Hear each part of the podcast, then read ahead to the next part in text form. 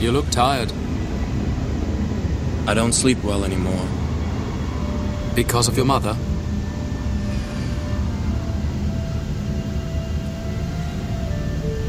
I don't know why I keep dreaming about her. Dreams pass in time. I'd much rather dream about Padme. Just being around her again is intoxicating. Be mindful of your thoughts, Anakin. They betray you. You've made a commitment to the Jedi Order, a commitment not easily broken. Welcome to the Wampa's Lair podcast. Deep in the bowels of the frozen ice caverns of Hoth, our hosts, Carl Leclerc and Jason Hunt, discuss all things Star Wars.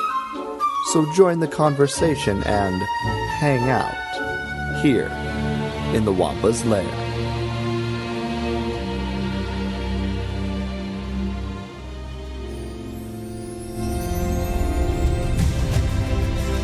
Hey, everybody, and welcome back to another exciting episode of the Wampa's Lair podcast. This is episode number 294. Balcony, oh, balcony, because I felt like singing. I'm, as always, one of your hosts, Jason Hunt, and with me, the Anakin Skywalker and Ahsoka Tano to my Obi Wan Kenobi, we have Carl Leclerc and Katie Horn. Oh, Jason. Hi, guys. it's good to be back. Uh, Katie, I'm so glad you're back so soon. Yeah, me too. Oh my gosh, I'm so glad I'm Ahsoka Tano this time around. Well, I mean, I could have done the, you know, Darth Vader and Darth Maul to my Sidious, but I figured I'd save that one for later. Oh. Yeah. No, I like this one. It Yeah. puts me in a really good mood. Like we can conquer anything. Yeah, and if you Come at it. if you'd made her Darth Maul right away, I don't think she'd be able to focus the rest of the episode. So That is true. That is No, I'd have to go like kick down doors and be like revenge. oh, yeah, podcast. she'd, she'd be destructive with joy, as we've learned about you, Katie. yes.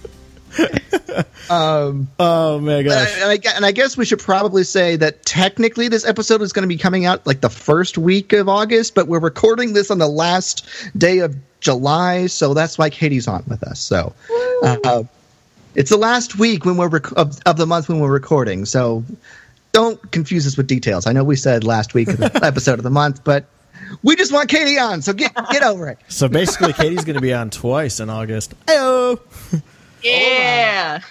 um so be you know this i'm so excited about this episode we're going to be talking about our favorite balcony scenes and huge props to katie for coming up with this topic because Yes! i have been loving on balcony scenes for years and yet we've never sat down and focused on them but thank the force for you katie we're like Oh, katie you- what would you like to do for your first episode and you're like how about balconies and i was like excuse me for a moment i just died of joy Excuse like, Carl. Excuse Carl for a moment. He had to walk out of the room and destroy something. He was so happy. I- I'm already become a corrupting influence on you. I love it, love it. but I was just like, oh, we gotta because you basically ever since you know I found out how much you just love balcony. I was talking about it on Twitter. I was like, you know what? I love balconies too. So many of my favorite scenes take place on balconies, and I just overflow with love for them. You don't need an excuse. There's so many good ones. And also, Katie like took the time and you all don't need to know this, but you do need to know this because you deserve a glimpse behind the curtain. We've only had like Katie formally part of the show for like a few weeks now and she kindly took the time to put together this great list of all the balcony scenes from every Star Wars film, timestamps and everything so that we would have a master list to go by. So that's how awesome Katie is as a podcasting co-host. Oh, as, as, as she called it, it was hashtag balcony watch. Ah, I love that too. Yeah. that was exactly it. Over the weekend, I sat down with all the Star all the Star Wars movies except Solo. Unfortunately, don't own it yet, but I knew what the balcony scene was in that one. But I sat down with all the ones that I had available and did hashtag balcony watch and wrote down every single balcony scene with a little timestamp for easy reference. Wait, because did you watch I'm cool all like of that. the films? Yeah. Oh my god, that is Well, I- intense. well, it was yeah, it was definitely it was um it was a, an abridged because I was like, okay, at the beginning of a scene, is there a balcony in the scene? No, skip to the next scene. Got it. It was like that. It wasn't Okay. it wasn't a uh, a full marathon. Though I did do that before Solo. Before Solo came out, I was like, I need to see. I I just do it before every new Star Wars movie. I'm like, I gotta gotta cleanse that palate. Oh my gosh, I love it. So yeah, there. So that is what we'll obviously be talking about in this particular episode. Is just our favorite balcony scenes. M- many there may be, and I am very ecstatic for one to talk about these. And if you're a longtime listener, probably a lot of what I'll say you're going to not be surprised by. But I don't care.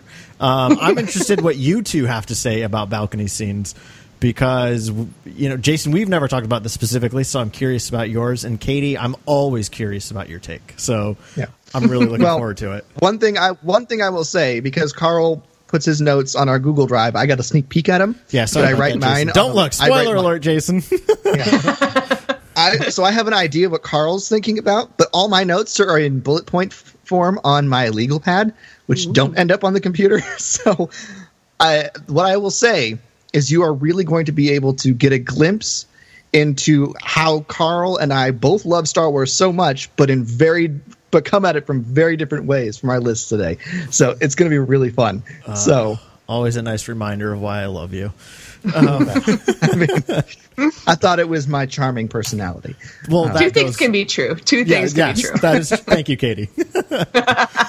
um, so last week we we uh, shared with you all the poll for next episode, which would be this week's episode. Yep. um, unfortunately, we both forgot to put it up. So apologies. Uh, yeah. Um, so we'll remind you at the end of the episode as well. But the next poll, which we will get to next episode, is your favorite musical moment in Force Awakens. So apologies, we forgot to post it. I re- honestly did remember it halfway through today, but I was like, well, this only gives people like a few hours before we record, so let's just wait and do it next week.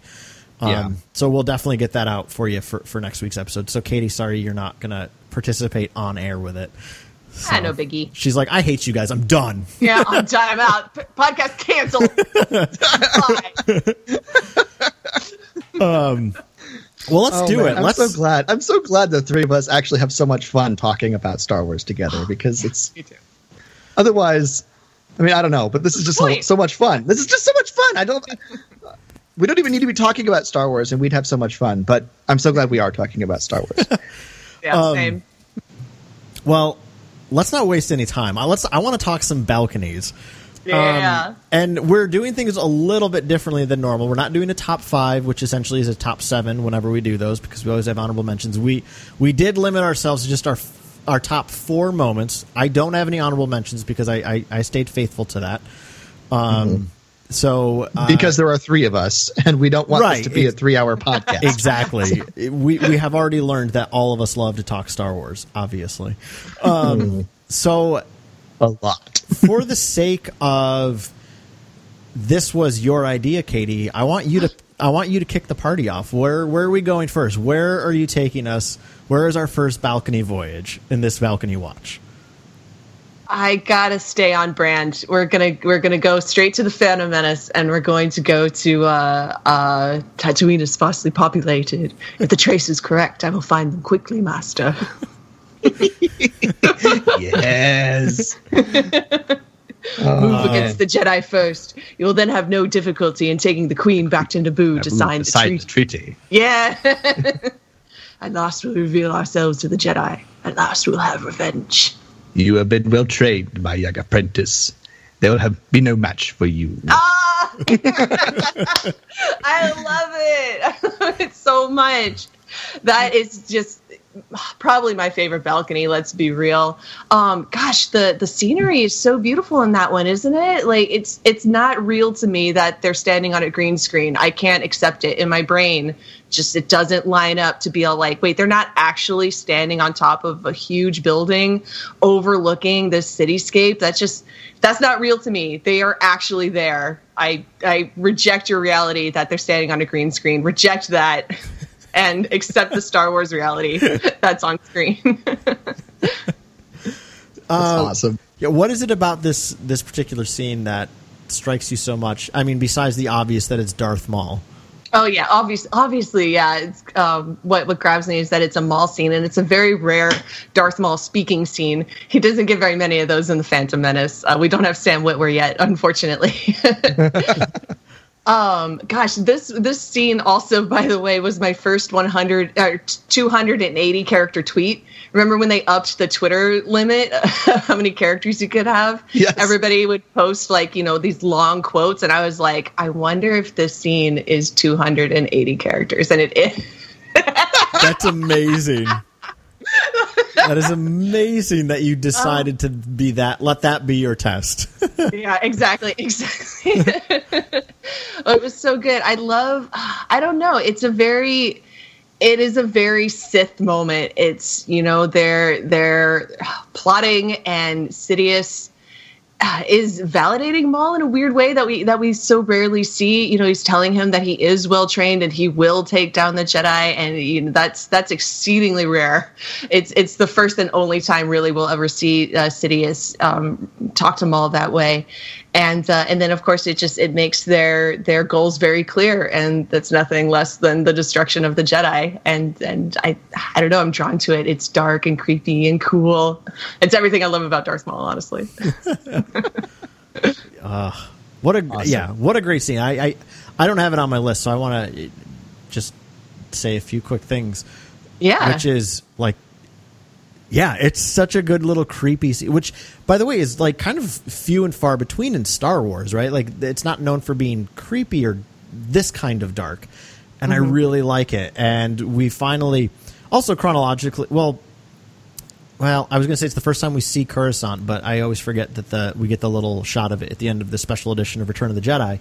Um, but it is it's just this great scene where you have the villains finally face to face kind of talking through their plan and knowing that everything that's going on is being manipulated by these two, um, specifically Sidious, but um, he's about to unleash his hell dog kind of on the galaxy, which is just so great. And, you know that last line of you know you've been well trained, there'll be no match for you. It's just like wow, like you're gonna reveal yourself to this massive, publicly sanctioned Jedi Order with one Mad Dog. Like yeah, that's a lot of confidence that Sidious has in Maul. Yeah, it's because he is. I think people, you know, they kind of take for granted just how powerful and just exceptionally well trained Maul is. He he is this apex predator where no matter what you do or where you go, he is going to hunt you down and he is going to kill you. And and when he faces Qui Gon Jinn for that first time, he destroys him. Qui Gon has has nothing. He can't do anything except run away because Maul. You know, if if the, if they fought that battle through to the end, Maul absolutely would have won. We saw that on Naboo, and then Maul even wins against Obi Wan, pushes him down into that pit. Obi Wan only really gets out of that because he pulls something completely unexpected. Um, so yeah, Maul is just so powerful, and Sidious has no doubt that Maul is going to succeed, and that's that's tremendous.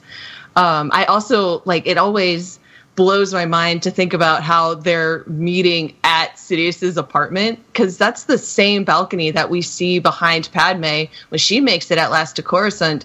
And I just I think about like Palpatine like changing into his Sith robes, waiting out there for Maul. You're late. Maul shows up. I was on a date, Master, with Katie. and Sidious is like, oh, her again. You should you should not do this. Her, she tweets in all caps. There's no way she can keep this a secret. Yeah, Um, know. My Bay gonna reveal himself to the Jedi. At last, he's gonna have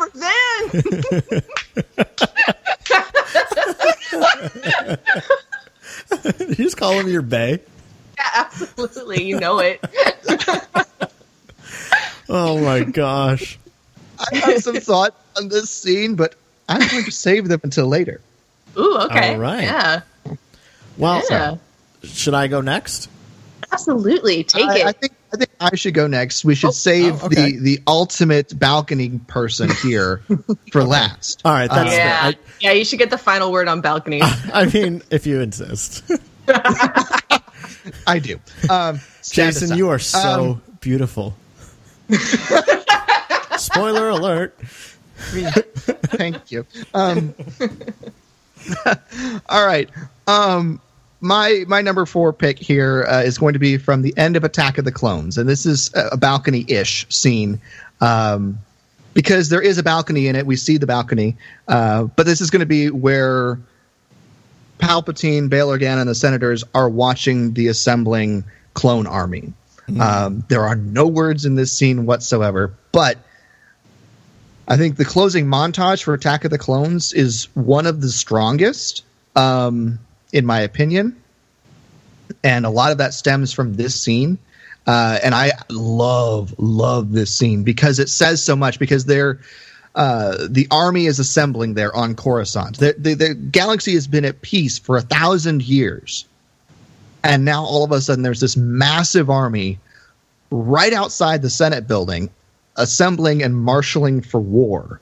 And you've got Chancellor Palpatine and his closest um, associates there surveying this. Palpatine looks to be, you know, not necessarily pleased the fact they're going to war, but welcoming this as a triumph. You know, as as we're going to to survive this, we're going to make this work. He seems to be, you know, exuding that figurehead sort of mentality, and everyone is you know dutifully following behind him, except for Bail Organa, who realizes just the severity and the the cliff that the Republic has fallen off with this. And he has that one little moment where he just, you know, drops his head and punches the the railing there ever so slightly, and it says so much. Um, because this is the tipping point. The first domino has fallen, and the Republic will inevitably fall from this point on. the The final play hasn't been made. The you know f- the closing moves are still far in the future, but those moves are inevitable from this point forward. This is the fall of the of the Republic. Nobody knows it yet, but this is where it fell. So, I love this scene so much, and the music is fantastic.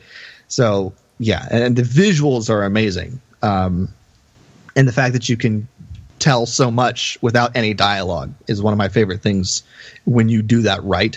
I, and this scene does that for me. So, yeah, it's my it's my number four. I love it.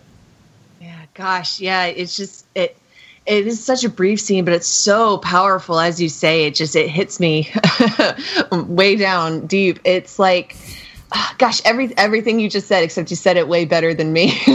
Where I'm just thinking, you know, yeah, this is the fall of the republic and and everybody everybody's acting like this is a good thing. This is a power move, you know, but everything in the music and Bail Organa in the foreground just looking so defeated, that's telling you like no, this is this is not this isn't good. And and nobody wants nobody wants to believe that it's not good except for people like Bail and, and Padme. You know, Padme from her very first scene was like, I will I will not condone a course of action that will lead us to war. And here is like Republic sanctioned war. The Republic is for this. The Republic, you know, thinks this is necessary. We need it. And and but war is just going to bring you know death and downfall and it's going to be so awful and it it really is you know the shroud of the dark side has fallen as yoda says right before the scene and it's uh, it's it's powerful i love i love attack of the clones you guys I have I have I have thought about this scene so much because I love Attack of the Clones so much. So and, yeah ah, anyways, Carl, Yeah. you have any thoughts? Uh, I, nothing beyond what the two of you've said, which is what's great about having two hosts now. I won't have to say as much. Um, but no, Save your I- voice. I, love that you've you know you've picked this right because so many of the balcony scenes essentially are driven by the dialogue. They're driven by the discourse between the characters.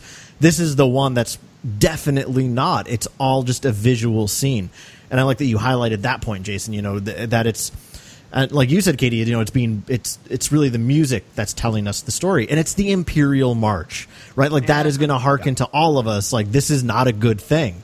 This is the rise of the stormtroopers, the Imperial Army, right? And watching the two really main characters on that balcony of both Bail and Palpatine. Palpatine doesn't necessarily look like not, he's not like happy and celebrating, but he's standing there with you know the way his shoulders are kind of back and his chest is out and, and bumped up, like this is a proud moment for the supreme chancellor, right? Like these are Yeah. now at his command. But then you've got Bail there in the background, you know, with that simple little. i- I- I'm so curious of whether that was something directed by George or maybe just Jimmy Smits came up with. I feel like it would have been in the direction. I don't know. Well, Um, I, I think I think George would have probably said, uh, "Well, we need you to, to look, you know, discouraged or something." Yeah. And, and you know, and Uh, that's y- probably all Jimmy Smits got, and so that's what he did. Um, Right. Because I feel like I feel like the the uh, inclination to punch the the railing is an actor's thing and not a director's thing. Sure. So, I agree. Yeah. Yeah, but it's so it's so good. I mean, it's yeah. it's so indicative. This is a man who realizes this is not good. I Right. I I also love it just for this um you know this it's a very Star Wars theme for for you know light and dark rise up out of each other and our republic became an empire which became a first order which could then maybe become something good again. You know how these things rise up into each other. And this was the moment that made it clear to me that the empire was once something else. It was once our republic and what was once good turned bad can turn good again just like anakin i love how anakin's journey is echoed in the downfall of the republic it's it's just it all thematically ties in so well together i think it's so well written and so well you know uh, performed here um, it's a beautiful scene it's a good pick jason it's, Well, thank it's you. a really really good pick All right, Carl. Wow us with your your first uh, balcony pick here. Well, we're going to stay on Coruscant. Um, there's a lot of great balconies on Coruscant. Uh, There's quite a few. We're gonna and we're gonna return to the great Phantom Menace, and it's the moment with Qui Gon, Yeah, and, Qui Gon and Obi Wan on the Jedi Temple balcony. It's it not not as quite of an exposed balcony as we've had so far, but I love this scene between Qui Gon and Obi Wan. Um, do not defy the master. Do not defy the Council Master. Not again. I would do what I must, Obi Wan. So good. And right there's this moment where they're discussing Anakin, obviously. And what I love in this moment is it, it's it's the first real powerful mm, instance where you see the difference between Qui Gon and Obi Wan. I mean, throughout the film, it's been very clear the kind of Jedi Qui Gon is, right? The the fact that he's the Maverick Jedi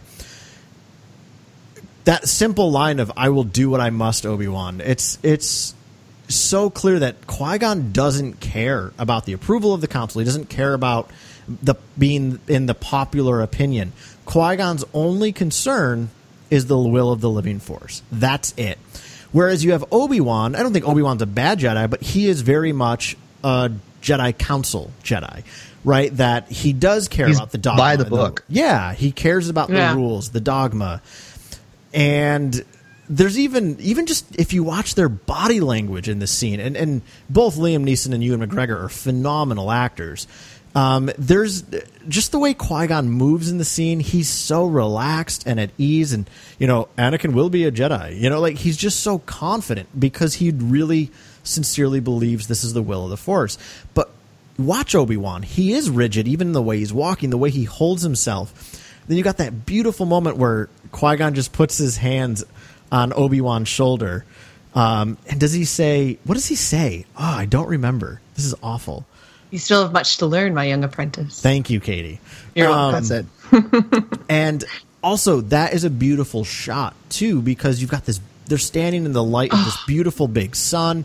yes And and again, George is such a great visual storyteller, like you just indicated with your last moment, Jason.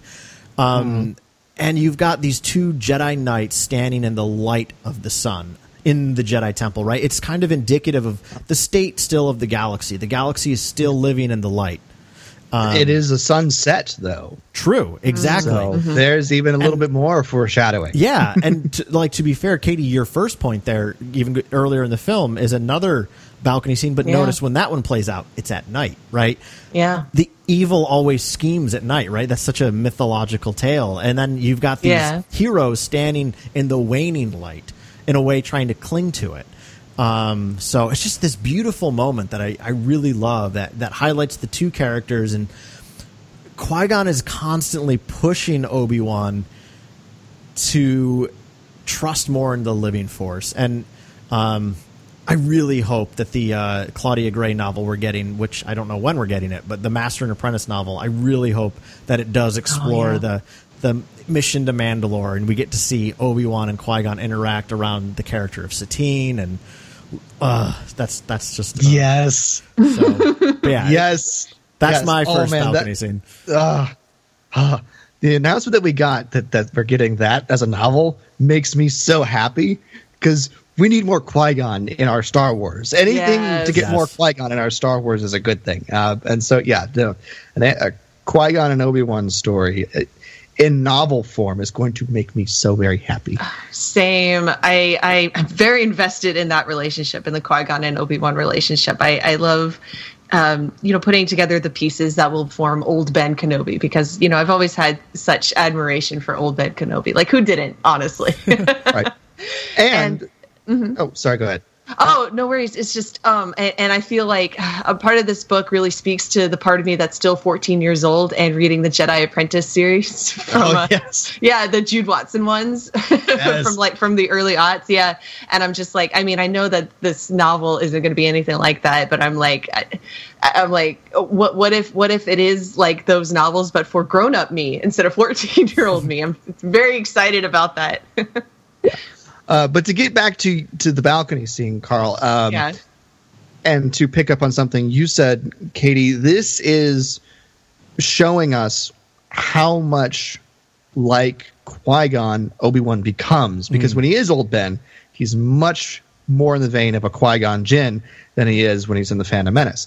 Um, and so you're right. This is a, this is a great scene to really highlight the dichotomy, the the difference between these two Jedi, and how well they are able to work together um, respectfully, you know, even though they disagree. Because Obi Wan is like, I mean, come on, if you just follow the rules, you'd be on the council, you'd be well respected. You know, we we wouldn't have to keep you know getting shut, you know, shoved off into the corner because you defied the council again, and they can't have someone doing that sitting on the council. Um, and Qui Gon's like, I don't care about all that. I care about the will of the Force and what's right, and so he's going to do that. Um, and and that is such a very interesting dynamic and dogma because it also helps to hi- highlight, excuse me, why the Jedi Order did not survive the Clone Wars. Yeah. Yeah. Um, you know, if if we had a council full of Qui Gon Jinns, um, I think things would have turned out much much differently. Um, but uh, I I do love this balcony scene um, for the content and obviously for the visuals. The visuals are just absolutely stunning. So good pick, Carl. yeah. Thank you. So we bring it back to you, Katie. Where are we going next on our balcony journey? I I really want to talk about the Jyn and Krennic scene from Rogue One at the very end. Um, it's eh, it's not quite a balcony, but it's a balcony in my heart, so that's what that's what matters. I shall do what I must, Wampa's lair. exactly. not again. Don't don't defy your co-host. Not again. We do that all the time. Have you listened to our top fives? Well, this is going to be cheating, but you know, Be like top five scenes, and Jason will be like, "Well, it's really all of the last hour of Attack of the Clones." Like, That's not a scene, Jason. That's half the movie, Jason. "Oh, but I'm not lying. Anyways, But, uh, go uh, ahead. yeah. Oh, I love. I just adore that that final confrontation between Jyn and Krennic because of Jyn's uh, declaration of self. You know, she she spent this whole movie, uh, you know, hiding Jyn Erso. She she begins the movie calling herself what Liana or something like that, and. Uh-huh. Uh, yeah, exactly. And you know, she she's just keeping her head down and not being her father's daughter or her mother's daughter.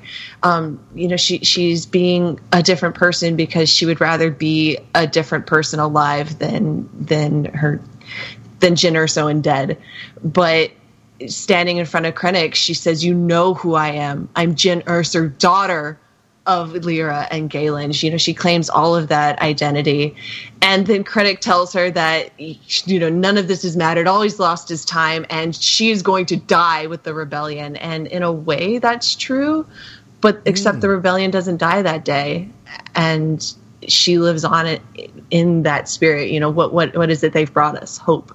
She I think she lives on with the rebellion in that way, and so I think it. This is a really good scene. I like it a lot. I like it very good.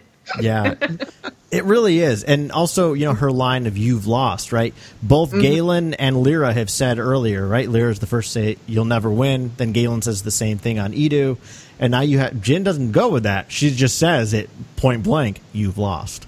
Um and yeah i mean th- this is you know this is up there with the i am a jedi like my father before me and that that whole sense of like claiming one's identity. Um and i i love it too. You know i, I I don't quite see it as a balcony scene. And I'm not saying that as like to be rude, Katie. I, I love that you put it on there, and, I, That's- and it's such a good moment to talk about. Um, but in a way, it's just as poignant as any balcony scene in Star Wars because it's so much about revealing character, right? And it reveals to the to the, the the pinnacle point for Jyn's character of saying yes to everything that came before. She has accepted her past, brought it into her present, and used it to change the future. Right, like that is the true depth of her growth, um, and it is. It's a, it's such a beautiful and powerful moment. And let's not forget our good Bay Cassian coming. Yeah. coming up. Oh, God, like, and then like my favorite romantic scene that I don't know if it's meant to be romantic of them that the most like beautiful elevator ride in all of Star Wars. Um, yes. So yeah, I'm so glad love- they didn't kiss. By the way, I know this is now I'm just What? off topic, but yeah, I'm no, but so what is that about? Because I'm the same way. I, Yeah. I remember watching that scene the first time I saw it, you know, and, they, and they're in that elevator. It's a very beautiful moment. They're looking soulfully into each other's eyes, and then they don't kiss. And I just thought, perfect. Yeah. They didn't kiss. That's perfect. Yes. What is, I don't get it, well, but it's not, it is. yeah, it's, 'cause and it's not, and then it's not about they that, right? Continue- and then they Yeah, continue yeah. that when they're sitting there on the beach watching the mushroom cloud come toward them. They don't kiss. They turn to each other, but they don't kiss. They just hug and they hold each other Yeah. tight. That's all they need. Yeah. Yeah. As human opposed to- connection. Oh man, I'm I'm Yeah. sensing another episode coming where we can do ele- Elevator. ele- elevator rides. 'Cause I'm thinking of Last Jedi, where I really wanted Rey to kiss Kylo. Oh, same. I can help you. Kiss him, kiss him. just kiss him. Yeah. That'll help. I'm on the light side now. Yeah. Leia, your baby boy's coming home. I kissed a girl. Oh my god! And, and here we we go to elevator scenes, and I immediately jump to Revenge of the Sith. Always on the move. Always Yes! on the move. You know. And, and y'all are doing drops down. Right, yep. like, oh, it's you. and, and y'all are just going to Last Jedi and the romantic stuff, and then the Cassian stuff. I'm like, always on the move. You know, shows where my brain goes. Um, Oh. Anyway, but yes, no. Uh, uh, um, it is very good when when Krennic says, "And you die with the rebellion," and then Cassian just behind him, pew pew. Nope, you're out. Yeah. You're done. You're done, Krennic. You're done. I I don't have a lot to say about this scene. Um, I do love it, but I and I'm glad that we, we've highlighted it here. But there's there's just it, it's really just the culmination of everything here. We uh, Jyn has finally given herself completely completely to a cause which she never did before this movie. Um, not only has she given herself over to a cause, but she's given herself back to her identity. She's opened herself back up, reasserted that identity, and I and I love that that we can connect that back to Return of the Jedi, um, and that that statement of identity that you know, I'm a Jedi like my father before me. I am I'm, I'm Jyn, daughter of Lyra and Galen Erso, um, and I think that elevates the scene too. And you know, Yeah. then you got Krennic there, who's I just love Krennic. Can we all just like raise our hands and say I love Krennic? Um, I love 'cause Krennic. Yeah. Uh, my my friend Ben was over tonight, and his he and his son are going for their their first celebration ever, the one in Chicago in April. And his son made this great Zuckuss costume. He's a huge Zuckuss fan. And my friend Ben's like, I really want to make a Krennic costume. And Do my it, my yeah. friend Greg and I just looked at him. and We're like, you have to. You have to. The loves cape is so cool. Yeah. Yeah. Man. but you know, Yes. one thing real quick that I was thinking when you were just talking about the identity stuff again, Jason. The thing with Jyn here too, right, is she accepts the responsibility of what her past holds, and I think that's mm-hmm. also a huge part of what it means for Luke's moment there too, right? Is he's accepting responsibility for who Anakin was and is trying to do right by it. Jyn, by claiming her her actual name and who she's the daughter of, she's taking responsibility for everything her father was involved in, in the sense of trying to redeem it.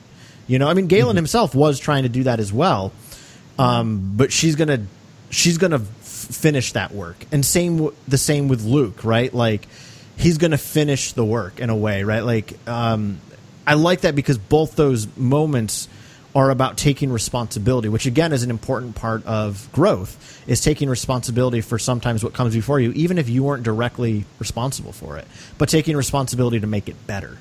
Um, Yeah. So great stuff. Good one. Good one. Good pick, Katie. So Yeah, Jason, thanks. we're going from the battle driven, the battle riddled gangplanks and balconies of Scarif Base to where? Well, we're going to go to a nice little tree house in the forest. Um, we're, I'm calling this scene "Family Ties," um, and uh, this is going to be where where Luke reveals to Leia that they're related, that Vader's his father, and by extension, her father. You know, I love this scene so much. There is so much good stuff because this this this helps us put the picture together. Luke has solved the puzzle, and now he's like, this is the reality of it, and he's like we were saying earlier. This is where he's he takes the responsibility um, for his family. You know, I'm strong in the force. I have my father has it. I have it, and then he, my sister has it. You know, and and Leia has to realize that there's a whole other side to who she is that she's never tapped into, but it makes sense. You know, it, and she gives the, the line of, you know, I know somehow I've always known, which little cheesy, but you know, it, it works because it's Star Wars and Star Wars is a little cheesy. So Exactly. Yeah. get over it, folks. um, but I, I love this scene because this is a scene where Luke really gets to demonstrate how much he's grown from that whiny farm boy on Tatooine. I was going to go to Tosche Station to pick up some power converters, and to where he says, "If I don't make it back, you're the only hope for the Alliance." You know, and and he's grown so much and we get to see not only the jedi he's become but the man he's become and how he's accepted all of his past and is going to move forward with what he believes to be the right path to do that and then we get to see a rare vulnerable scene with leia because leia's got this hard exterior this teflon exterior which is by design and Yeah. since she is one of the strongest characters in star wars ever Yeah. it's not Yeah. surprising um, but we get to see a very rare vulnerable moment with her which i think is very important to her. And so there's just a whole lot that goes on in the scene. And then of course it, it ends with you know her interaction with han and and how he's willing to be okay with not being completely in the know and just be there for leia um, which is also a growth moment for him. And so there's just a lot that's sort of coming together in this scene and i just love it. So and and if you and if you're having a scene up in the trees in a treehouse you know city i mean that's kind of cool too so you could be so lucky, honestly. right right so yeah that, that's that's my my you know my second pick here Oh, what a good pick. Yeah, I love this moment. Um, like you said, it, it's so vulnerable for Leia, and so it, it, I think too. Like this is a really powerful scene that informs Last Jedi. Um, right, like, and what I mean by that is, right, there, there's still a lot of folks that are very upset with the the notion that Luke would run off uh, for whatever reason. Um, but I think this is the moment where that's exactly what Leia tells him to do, right? Yeah. Like Yeah. he's here, he's looking for me. Well, then run away, hide, you know? Like she doesn't encourage him to confront him or like we'll go get him together. Her immediate reaction is go hide somewhere. Yeah. Right? So this Then notion run, run away far away If he can sense you, then leave this place. I wish I could go with you. No, no, No, you don't. I've always been strong. Why must you confront him? Um, yeah, it's such a good moment because I like it a lot too because it it, it shows that Luke has grown beyond his masters, right? Both. To be fair, Yoda never says he has to destroy Vader. Only Obi Wan says that. Yoda just Yeah. says you have to confront him. Yoda doesn't give any stipulations as to what that confrontation must must look like and how the, it must turn out. Obi Wan's the one that says like you have to destroy him. Here is Luke again in kind of a Qui Gon mode of just trusting the living force, which in his gut, deep in his heart, he knows it means I have to confront him and try to redeem him or die trying. And that's essentially what he says to Leia when he leaves. Like, I'm going to do this or die trying. Therefore, you need to know the truth about who you are because if I don't make it back, you're the only hope. Um, so it's a great, great moment. Um, and then, of course, followed up with Han. You know, like I- I just, oh god, I just, I totally get Han, like being that kind of like annoyed significant other of like, fine, you want to tell me right now, fine, what, whatever then. But then immediately being like, well, I'm being a jerk right now. This isn't about me. This is about her. So I'm going to come back and be there for you. Um, so it's a nice little moment for Han because I bet you, you know, the post, the pre Leia Han would never do this with a woman, right? Um, but this shows how much He'd be, he he'd be like, cares. Qi'ra, get a hold of yourself. You know, I think he'd, well, I think he'd, yeah, I think he'd do it with Qi'ra because he deeply loved her. But I feel like, Right. um, you know, this post shows Qi'ra, pre Leia, none of right. this would have happened. This Yeah. this whole this scene is all about the growth of our big three. Luke's growth, right? Now he is very much his own Jedi Knight who knows what to do, not afraid to do it. Leia, who's not afraid to be vulnerable and accept the fullness of her past, um, which is a scary notion. And then you've got Han, who shows that he's able to care even if he doesn't know everything. Um, Right? So it's it's this this really poignant moment where for all we know, it's the last moment where all the three are, are going to be around each other potentially. So Yeah. I'm glad you picked it, Jason. Oh, me too. You have any thoughts on it, Katie? Ah, well, of course, you know, we can't forget how the scene starts. You know, Leia, do you remember your mother? Your real uh-huh. mother? Only a little bit. She died when I was very young. What do you remember? She was very beautiful, kind, but sad. Why are you asking me this? I have no memory of my mother. She's Padme. Padme. I, I do I love the yeah the vulnerability here. You know, Luke has spent two and a half movies now, you know, talking about his father and no word about his mother. And you know, if, if you didn't know how the series was going to turn out, maybe you would have thought that he did know who his mother was. You know, maybe she wasn't a mystery to him and she died on Tatooine. You know, his father was the big mystery. You know, oh he, he was a spice dealer. You know, whatever. Um, but in this one, Navigator and a out- spice freighter. yeah, there you go. Yeah, Spice Freighter. and we find out um, no, he has no memory of her, and that's so profoundly sad. And I and I like the idea that you know he's about to drop this bombshell on Leia, but she knows something he doesn't know.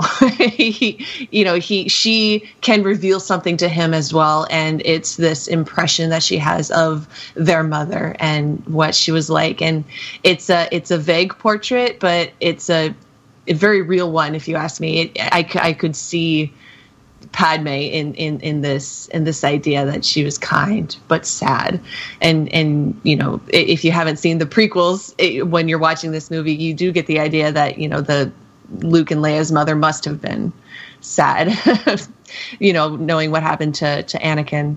So it's it's just it's very beautiful and it's it's very touching. It's it, it is a this whole scene from where it begins with Luke and Leia to where it ends with Leia and Han. It, it's a huge moment for all three of these characters and and uh, uh, yes, I agree. It's a very good pick. Very very good. Yeah. Yeah. All right, Carl. Give us your next one. All right. Well, I'm going to take us from the incense smoke filled beauty of Bright Tree Village back to the sexy balconies of Coruscant. for Ooh. a moment in Attack of the Clones between Obi Wan and Anakin, which is the, Sexy balcony scene, Obi Wan and Anakin. got it. Yes. You look Just tired. wanted to, just want to clarify. All right.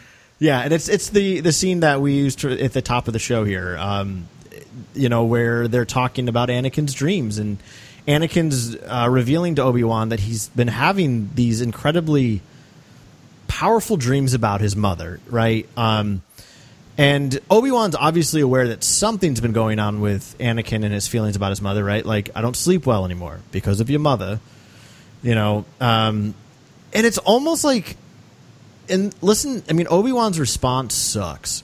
Um, dreams pass in time. Great, thank you for Straight up. literally no help. Thank you, Carl. Yeah, you're like- just speaking right out of my own heart is what you're doing. Like I love Obi Wan, but he fails hard in this scene. Yeah. Um, That's the actual worst. yeah, and, and like, and so in Obi Wan's defense, I don't. Yeah. He can't relate, right? Like he literally Yeah. can't. He's n- he has no idea what it's like to have a mother because he was taken when he was so young, like every other Jedi Knight. Um, so to to be fair to Obi Wan, yes, it makes sense that he doesn't. But still, even as like a master and as a mentor figure, that's all you got. Dreams pass in time. Yeah, you'll get on. over it. Yeah, that's essentially what it is. It's it's. Yeah. I don't think it's Obi Wan trying to be rudely dismissive. It's that's just the extent of what he's got. Um. By the way, fun side story, which I know I've told in the past, but in case you're a newer listener, and Katie, you may not have heard this, that was my Yeah. my senior quote in the yearbook was "Dreams pass in time, and all you're left with is being awake." I added that second part because I thought it made me sound cool and original, but I was like, nope. This Oh, I is love it. Still stupid. nope. I still got a perm because of this movie and made up this stupid quote. So, Yeah. um, anyway, back to the moment.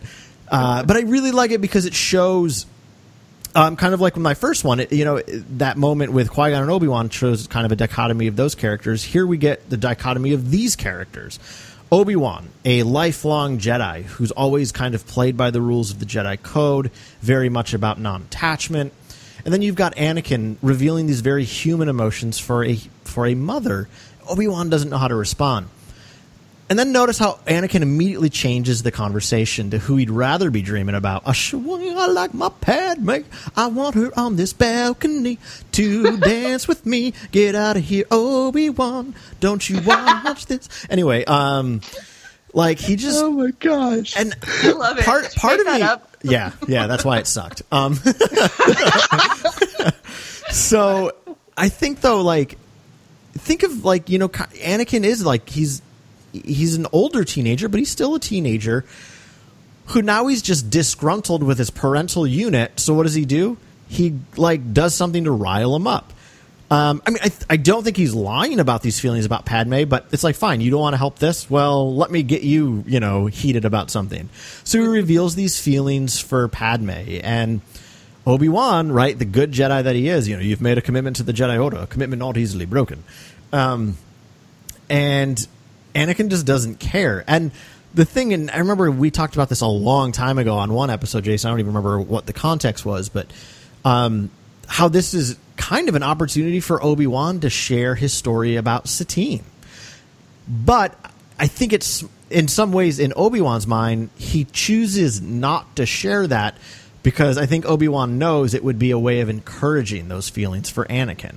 Right? If Anakin heard that story now in this moment on that balcony, Anakin would be like, wait a minute, you basically know what I'm feeling like. So you get it. You know that I want to be with her. Right? So he chooses not to tell him that story. By the way, I did just happen to watch the Mandalore arc from season two this morning, which I love. Nice. Um, Yeah. I'll, I'll handle this. Uh, Obi Wan, you go find your girlfriend. Uh, okay, Anakin, uh, Anakin, she's not my. Uh, you know. so one of the best best scenes in all of Clone Wars. but yeah, so I I just I really like this um this moment, and because it also reveals like the the tragic flaw of Obi Wan as Anakin's master, as his you know mentor, that he's just not able to provide real life help for Anakin. There's a part of life Anakin knows that Obi Wan's never known. Um, and it creates a rift between them. Not a malicious rift, but a rift nonetheless. Um, so I just I really like it because Anakin's expressing these real human desires, and Obi Wan really struggles to meet them. Yeah. Obi Wan is still, to some extent, a very much by the book Jedi in, in Attack of the Clones. He starts loosening up in Revenge of the Sith. Um, I think once Anakin graduates from being a Padawan to a knight, um, Obi Wan kind of lets his hair down a little bit. Um, gets rid of that awful mullet, that's for sure. um, but um, I, in this moment, I think yeah, you're right. Obi Wan fails Anakin with with a you know an opportunity that he could have helped. Um, and this just means Anakin is not going to come to Obi Wan when he has more nightmares about his mother. He's not going to come back. He's going to like, I'm going to have to find help somewhere else, or just keep it bottled up. Um, but you're right. Once you know, he's very vulnerable about you know the nightmares about his mother, and Obi Wan just says dreams pass in time, almost like he doesn't take it seriously. Not, I'm sure Obi Wan doesn't. That's not his intent, but it's a very casual kind of comment, um, which probably to Anakin feels like it's being a bit dismissive, and no one dismisses his mother. And so, fine, if you're going to be that you know casual about, you know, these dreams about I'm having about my mother. I'm gonna, you know, throw something in your face and see what you do with it. Um, and I'd much rather dream about Padme.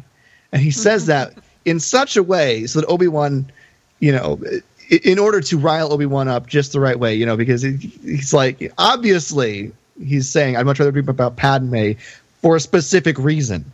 Um, you know, and, um, and Obi Wan is like, ah, ah, ah, ah, ah, no, no, no, that's not the Jedi way. Um, which of course changes the subject completely, and Anakin is able to avoid the serious conversation about his mother, um, which is one of the things I think is his one of his issues as he continues to progress um, on his path towards the dark side is that he avoids the serious conversations about things that make him vulnerable, um, and so here's a, an example of that. Yeah. So.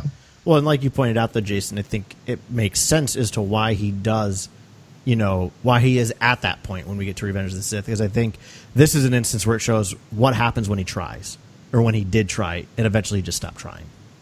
Yeah. Right. So Yeah, that's exactly it. There was there was nobody really for Anakin to take his problems to.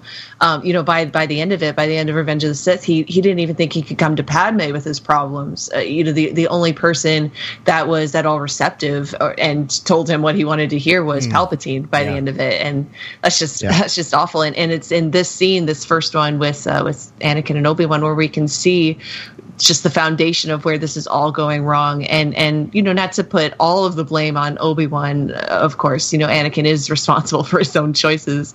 But you know I I, I can't help but feel that if Obi-Wan had maybe opened up about Satine you know he, he probably was afraid to. It you know as you were saying Carl maybe it would have felt like giving Anakin permission to have these feelings, you know, because I had Yeah. them too. I've gone through this as well, and he, and he doesn't want to encourage Anakin at all, or, or even give the the illusion of supporting this. Right. Um, well, and, and and if and yeah. Mm-hmm. if he says, you know, this is it's not the Jedi way. You shouldn't be doing this. You know, be careful, mindful about these feelings. Mm-hmm. But I do understand what you're talking about because I've had this relationship. Then Anakin has the opening to call him a hypocrite. Yeah, yeah, Um, that too. But that, but then that's the thing in in Star Wars. You know, when we act on our fears, you know, when we when when we uh, destroy what we hate instead of saving what we love, when when we act on our fears, that gives rise to the dark side, and that's kind of what Obi Wan's doing here. He is fearful of being honest with Anakin in that way, and if he had act on his hopes instead, this hope of you know if i'm vulnerable with him if i'm honest with him then maybe they could have worked that through together and come to an understanding um, but but he but he just doesn't he shuts it down instead and and gives rise to the unease and the distrust in anakin. And it all just spirals. It's no good. Poor anakin. Right. yeah. Yeah. And, and this is, and I do want to say, this is a rather benign sort of interaction between Anakin and Obi Wan, as far as you know, him feeling shut down, you know, in a way. This is a rather benign moment. So it's not like this is the tipping point between Anakin and Obi Wan. It's not. Uh, no, but it's, it's the just- foundation. Yeah. Yeah, it's a it's a it's an example of probably an ongoing situation Anakin feels with all the Jedi, um, yeah, not just Obi Wan. Right. So yeah. So, Katie, where are we going now from the balcony of Padme's pristine apartment on Coruscant? Where do we go next? Let's go to the beautiful, idyllic shores of Naboo. Oh, and one of you, one of you's going to have to do this one with me because uh, because I'm not doing this alone, and I can't not. We can't not quote this scene. We used to come here for school retreat. We used to swim to that island. I love the water. We would lie in the sand and let the sun dry us and try to guess the names of the birds singing. I don't like sand. It's rough and coarse and irritating, and it gets everywhere. Not like here. Everything's soft. Feel my finger and smooth. On my bare back, yeah, Yeah. no. and, then, and then she's like, "Nope, shouldn't have done that." Sorry, milady. oh, I love that. scene. Confused. Uh, the look on Anakin's face at the end of that scene, he's so confused. Yeah. He's almost like insulted, almost the way he like wrinkles his nose. He's like, "What? Okay, I, I mean, you kissed me, but all right." Such conflicting emotions happening here. I don't know what to do with myself. anyway, why'd you pick this, Katie? Oh, what? a- Just what a gorgeous scene, and just one of my absolute favorites between Anakin and Padme. One of my favorites in Attack of the Clones, and favorites in Star Wars. Period. Hmm. I just, I unironically and unabashedly love this scene. Oh, you know, it does not deserve the hate that it gets because I have just such a big place in my heart for it. it it's beautiful. It, it, it underscores this, this, you know, budgeting romance between our two leads, and and they're just they're being playful together and, and they're sharing stuff about their childhood together and, and you know padme's was beautiful and idyllic and anakin's was not and and yet here they are having a beautiful moment together it's it's a nice scene i like it It's such a beautiful location too. Mhm. Like, oh, Yeah. it- it's paradise. It's lovers in paradise, is what it is. Yeah. Um, I mean, it's like it's like they conspired to give Anakin and Padme this romantic opportunity. You know. Anyway, you know, it didn't matter what. They, they were kind of almost forced into this awkward romance because of, I mean, it's paradise and it's two young people yeah uh, who obviously have feelings for each other. Um, so and raging hormones. Um, well, like, not, I hope I'm not being rude here. I'm playing the music from this scene right here in the background, but even listen to it. I mean, there's something. This music is beautiful, but there's also like an innocence to it, right? Like, this is not like heated love, right? Or it's not sexy love. I mean, it it's it is romantic love, but it's it's a very innocent romantic love, right? It's romantic and Absolutely. it's passionate, but it's innocent. you Yeah. know? Yeah. I think it's supposed to be like evocative of those old pastoral romances where it's like we've known each other for an afternoon. We're in love now. right. Yeah. Oh, no, it is. The, the Attack of the Clones, in many ways, is Mm-hmm. George Lucas's homage to classic film. Right. There like is classic so romance. much. Yeah, classic romance, especially when with Anakin and Padme. But in there's other things in Attack of the Clones that go back to classic movies, monster movies, and things like that. You know, that Attack of the Clones is very much steeped in movies of the 30s, 40s, and 50s, and that's exactly where we get this romance from. Is from those movies, and it's being portrayed on screen here. Um, in this kind of moment, so it, Yeah. I, I feel like, you know, George George, I call him like I know him.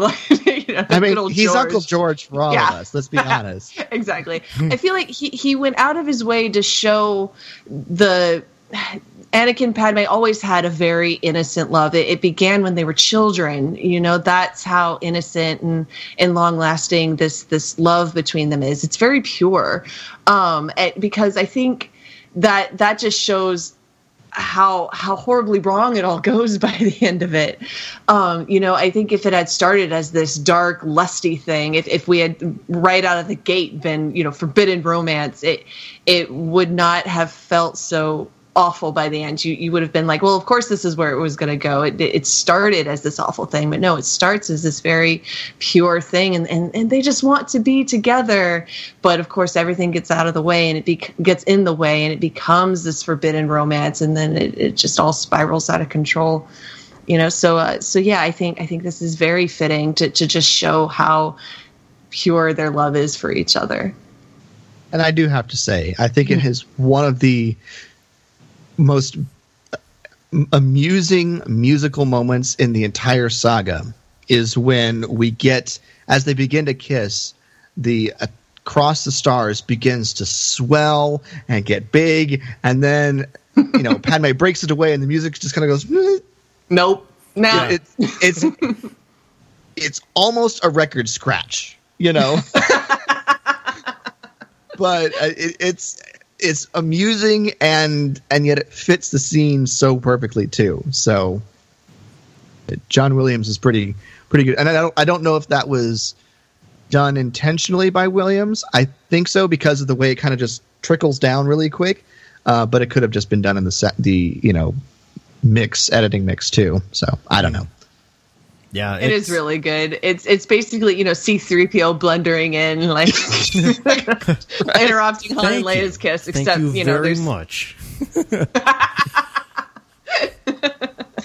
or Beckett interrupting Yeah. Han and Qi'ra. Am I interrupting something? Kind of. Kind of. Kind of. Oh man. the way the way Alden says "kind of" is so Han. Yeah. Oh, Yeah. Poor Han. Um, no, oh, so um, well, we've now we've spent some time on the lovely shore of the Naboo Lakes. Jason, where are we going next? We're going back into the shadows of Coruscant. Ooh. Uh, and and I this is the one where your Katie brought it up at the beginning of the show. Um, I'm going back to the the Maul and Sidious balcony scene from the Phantom Menace. Yes. And I know you all have already talked about this, but I saved my thoughts about it for later. And, Yeah. and, and this is the Phantom Menace. yes. This is where we really see the title of the movie in action. You know, you've got Palpatine scheming and sending his agent out to do his bidding. This is the Phantom Menace. This is the, you know, the Dark Lord of the Sith hiding in the shadows, manipulating everything. He's in charge of the Trade Federation. He's got this deadly assassin um, at his beck and call to terrify not only the Naboo but the Jedi, um, and it will ultimately lead to the destruction of the Order, which is his whole point. Oh, here we go. Tatooine is sparsely populated. If the trace is correct, I will find them quickly, Master. Move against the Jedi first. You will then have no difficulty in taking the Queen back to Naboo to sign the treaty. At last we will reveal ourselves to the Jedi. At last we'll have revenge. You have been well trained, my young apprentice. There will be no match for you. End scene. oh, I love it. That's it's a short scene. It's a very short scene, but it is so integral to the overall plot of the saga as a whole, but the prequels in particular, uh, because this shows us who's really who we should really be afraid of, who we mm-hmm. should really be watching for, and nobody really knows to look for him until Revenge of the Sith, when it's too late. Yeah. Uh, it's the Trade Federation, it's Darth Maul, it's Count Dooku and the Separatists, it's Grievous. Oh, it's Darth Sidious. yeah. and by the time you realize it's Darth Sidious, he's already sitting there in his Emperor's throne room going, Master Yoda, you survived. um, you know. uh, so it, he's such a brilliant evil genius. Um, and this is the scene that really gives us, the audience, a peek into that and tells us, as the audience, this is who you should be watching for, not not Maul, not the Trade Federation. It's this guy. Uh, Not to say that Maul isn't integral to that, Katie, but but because who he is. killed, the master or the apprentice? the apprentice because Yes. my master's still there sitting at the same funeral that you're pondering this question at um, so but yeah no I, I i love this scene because palpatine is one of my favorites let's be honest um, Yeah. and so this is the moment where we really you know get an idea of exactly the kind of of plan that he has in motion Yeah. Well, I, I don't have anything else to add at this point because we've already talked about it. But I like. I love I love that we quoted this scene twice. Now that I'm on the podcast, it's just going to be quoting Maul scenes at least at least twice an episode. Yes. This is an unexpected move for her. It's too aggressive. Lord Maul, be mindful. Let them make the first move. Yes, my master. There you go. I think we've used all of Maul's lines from the Phantom Menace now. Ac- yes, yeah. all three of them. Three. All three of them. So, all right, Love it. Carl, are we staying on Coruscant or are we venturing off world? We are venturing off world to our first and only moving balcony scene over the snow planet of Varine. Vardos. So- shocking, right? Um, so I think it's Vardos. no, it's Varine, right? Isn't that the planet on Solo, the snow planet? I think you're Savareen? mixing Vardos and Savareen. Savareen. Yeah, Savareen's it's the snow. planet, No, right? that's the uh, no, sand planet. no, that's the. Yeah, you're right. Is it Fardos? I didn't realize that's the name of it. I've Oh, only sorry, seen that movie sorry. six times. Vandor. Vandor, Vandor. that's right. I knew it had a V. Um, I can't wait to have this movie on video so that I can Uh, have all this stuff memorized. Same here, Katie. Same Yeah. here. yeah. that, that's why that's why my my Han Solo official guide is within arm's reach of my podcasting computer. So Um, yeah, I, I absolutely love this moment. Now, to be fair, uh, I don't remember which Larian it was that, that pointed out that it is a balcony scene. Um, but I'm so appreciative of who, whoever did. I It might think have been it, it might have been Jeff Fishbach. It was eith- yeah, it might have been Jeff or it could have been Philip. I don't remember. Anyway, you know who you are, and I thank you. Um, but because I Carl has run with that ever since. Yes, indeed. Um, and it is. I mean, it is a balcony scene. I love this moment um, for lots of reasons, which I will now share. Um, first off, it, the fact that it, they're on a. I, oh, I love the visual. Again, Bradford Young does such a beautiful job shooting this film.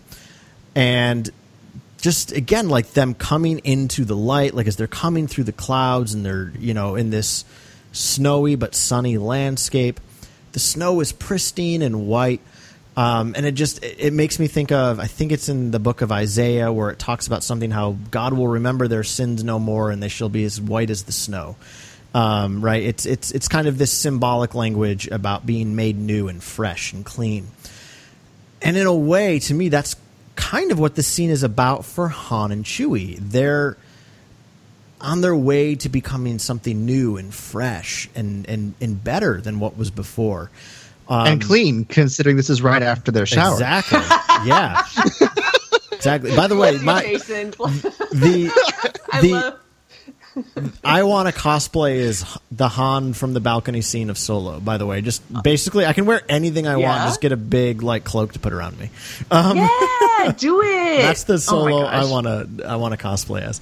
Um, Yeah. But I love I love the moment because even just the general vibe of it, it's it just reminds me very much of like what it's like that first time you meet like someone you know who's going to be a best friend.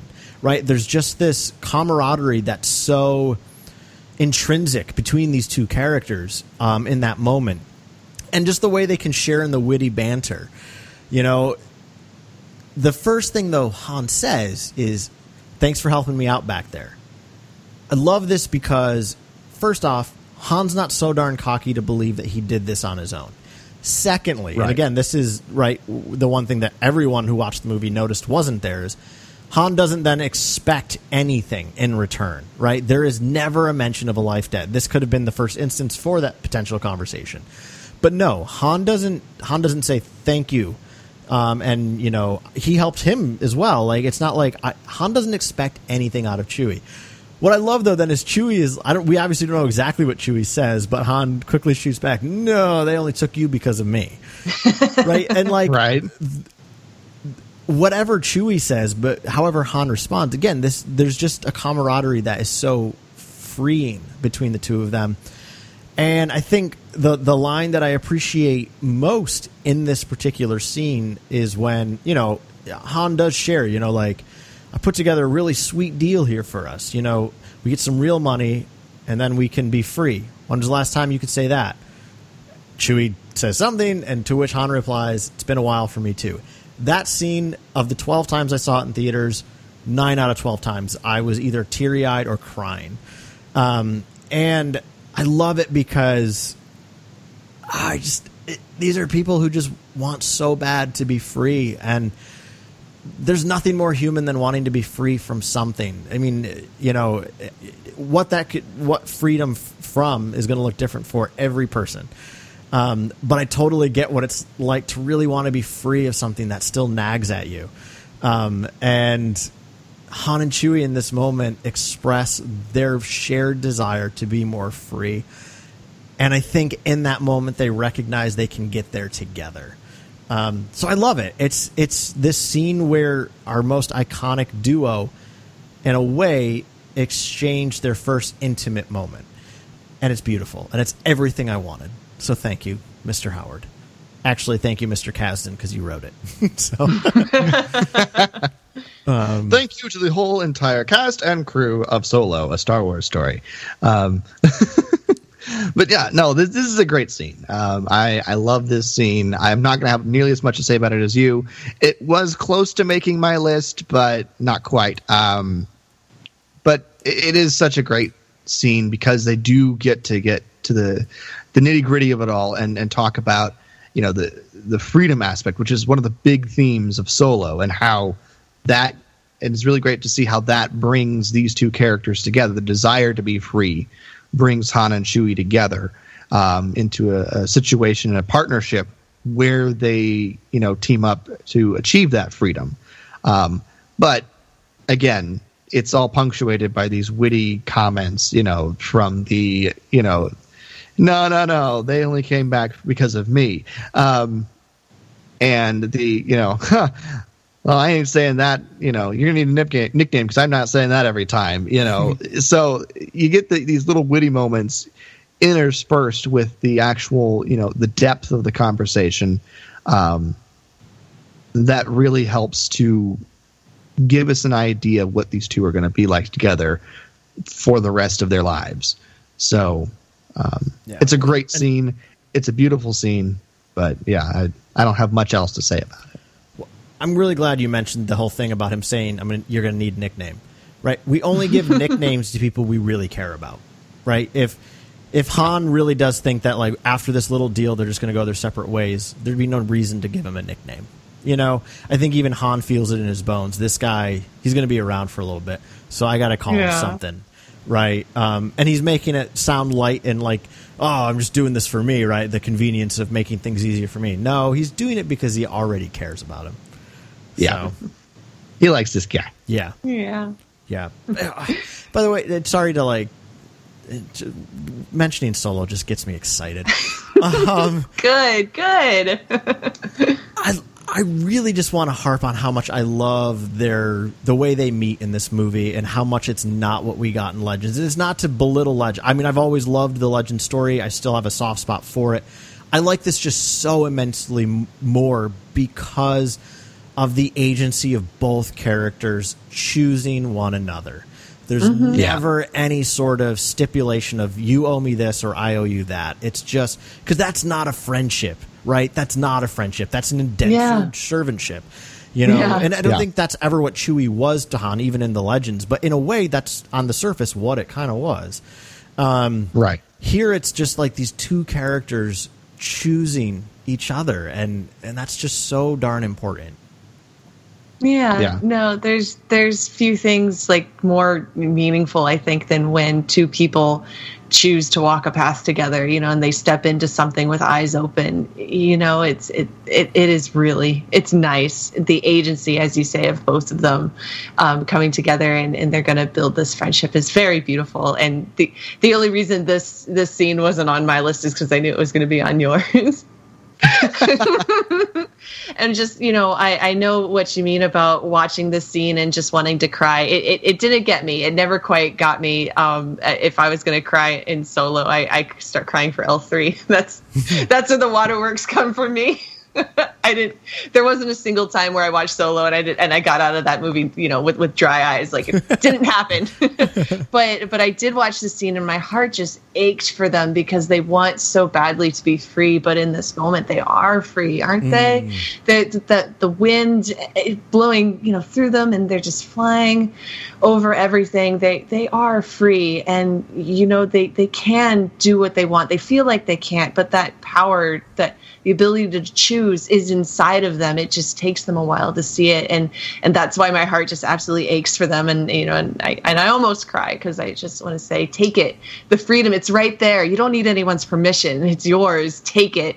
And you know they're they're on their way. They're taking those first steps but they're not they're just not there yet. It's and it is it's very beautiful. It's a good. It's a good moment. All Yeah.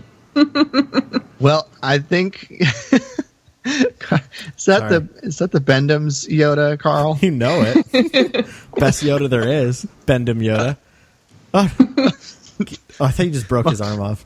i did break his arm off okay. oh no i'm waving darth maul in front of my So of course she's so excited she broke his arm off. Right. yeah So you mentioned the quote earlier, Katie, right? Where you you know you um, we save what we don't you know. Oh my gosh, why am I screwing up this quote? Save what you love, not fight what you fudge. What is Don't- it? Hmm? What's that The- quote? the- Oh, Rose's we line. save- oh yeah, Yeah. we we save what we love instead of fighting what we hate. right. Yeah. So, but for Katie, it's destroy what you love. Yes, you love it so much you just start breaking it. Yeah. That's me with Darth Maul. Well, Katie, we're now No going to wonder he's so scarred by the time we see him again. Yeah.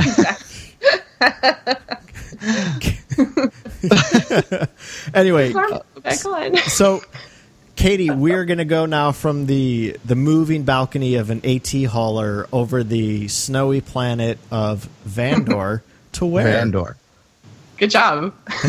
to we're going to the Cloud City on Bespin. Oh. Ooh, yeah, we gotta. If we're talking about balconies, we gotta. if only you knew the power of the dark side. Obi Wan never told you about your father. He told me enough. He told me you killed him. No, I am your father. Say what? Oh, what a great balcony! I won't. I won't accept any other answer like that. That's a balcony. You can try to be like, no, it's a catwalk. No, no, it's a balcony. He's standing over over the railing. Luke is crawling away from him. it is a balcony, saith I. what a, what a great scene! Just um, you know, uh, we were talking earlier about these, you know, like uh, like with Jyn you know these balcony scenes you know like de- Jyn like declared herself you know and, and we have these so many balcony scenes that are about you know the intimacy between two characters and revealing who they are and in this Vader is revealing to Luke the truth that is your family and uh, yeah, this is this was the game changer, wasn't it? This is where we found out like what like we thought we knew what the story was about, but it's like no, this is the story we're telling, and it and it did not go the way you think. this is not going to go the way you think. I know, I lived it. right, right after he cut off my hand. Thought my father was dead. But you cut off my hand.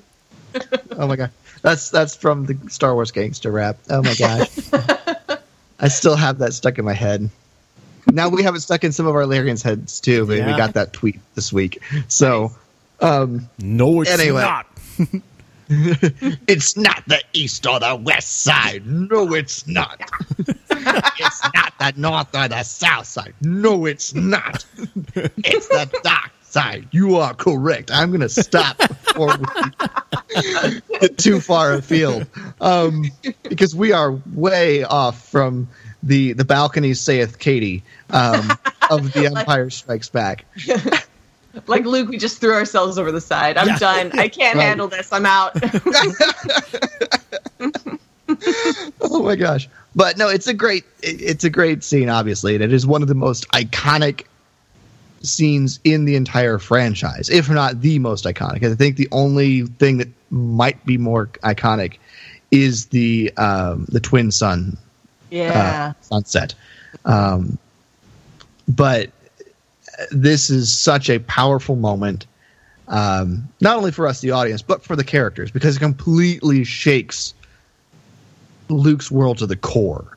Um, and it finally is something Vader, Anakin can say out loud.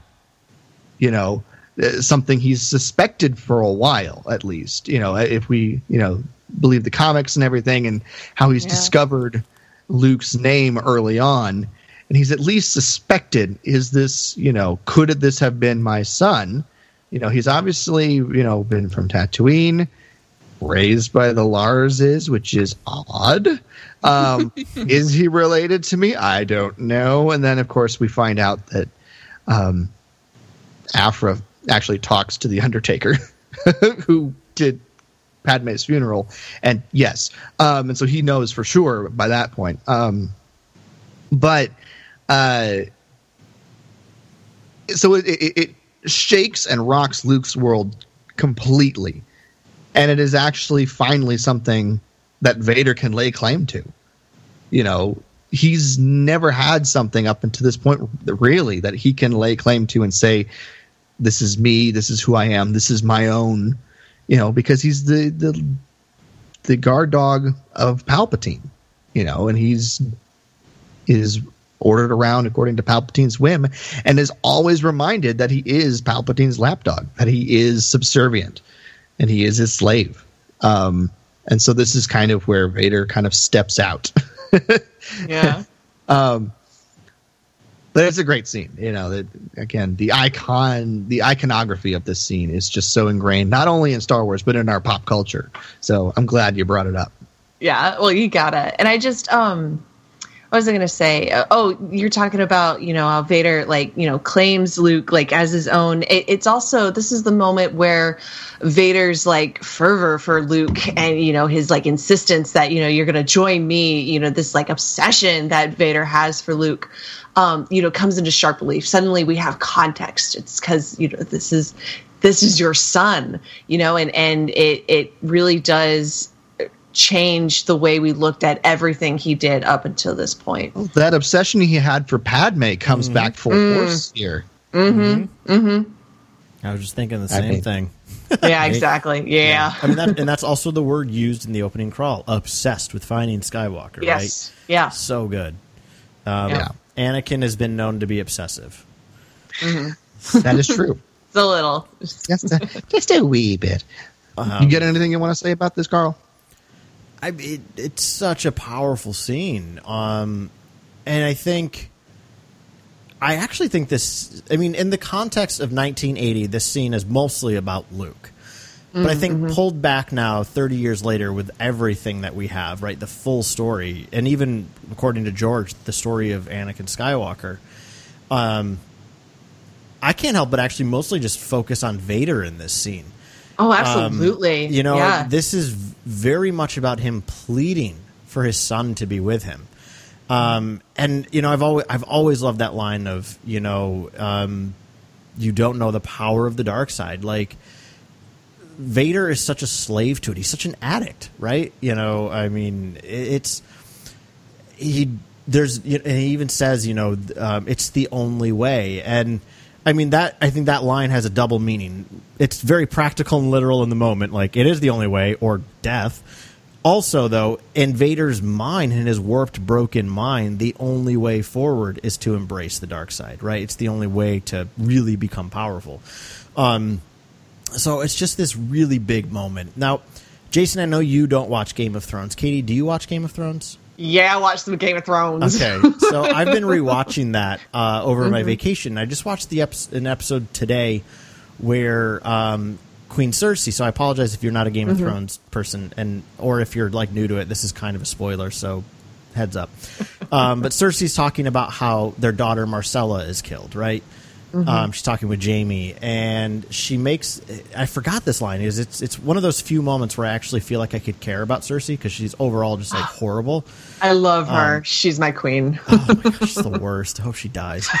of course, I love her. Um, yeah, that makes that makes sense. Um, Yeah. but but in this very revealing scene for her, she makes this she makes this you know point that so her young daughter Myrcella, who's murdered, she says that girl was so innocent, good, and pure. I th- really believed that if something that good came from me, that maybe I too still have something good in me.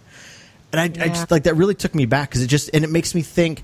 Now this isn't particularly that moment in Empire, more so probably the end of Return of the Jedi, but right, that's probably going through Anakin's head of like, if I can be responsible for bringing someone this good into the world, I must still have that goodness. That's exactly it. That's in the Return of the Jedi novel. Oh, it is? Where, yeah, Anakin has that thought where he's like, this boy came from me and he's so good and he came from me, so that there must be something good in me to bring him into this world, you know, and that's that was that's exactly what Cersei is saying in Game of Thrones, where she's just like, you know, she she's she doesn't have a very good opinion of herself, and she is always acting terrible. But As her daughter shouldn't. was She so good. worst. Yeah, she's the worst. I love her, but she's the worst. and she's like, but but my daughter Myrcella was so sweet, and so I thought that maybe there was some good in me too, you know, for for me to make something like that. And it, that's yeah, that's exactly what Anakin is thinking, and and he wants he wants that in this moment. He wants to grasp it and take it and claim it. And Luke's just like, nah, hmm. I'm not. Nah, bro. not- Nah, nah. I'm not following you down your path of evil. I'm Yeah. sorry. I'm stronger than Sorry, you. not- Yeah. Sorry, not sorry. Yeah. oh. Yeah.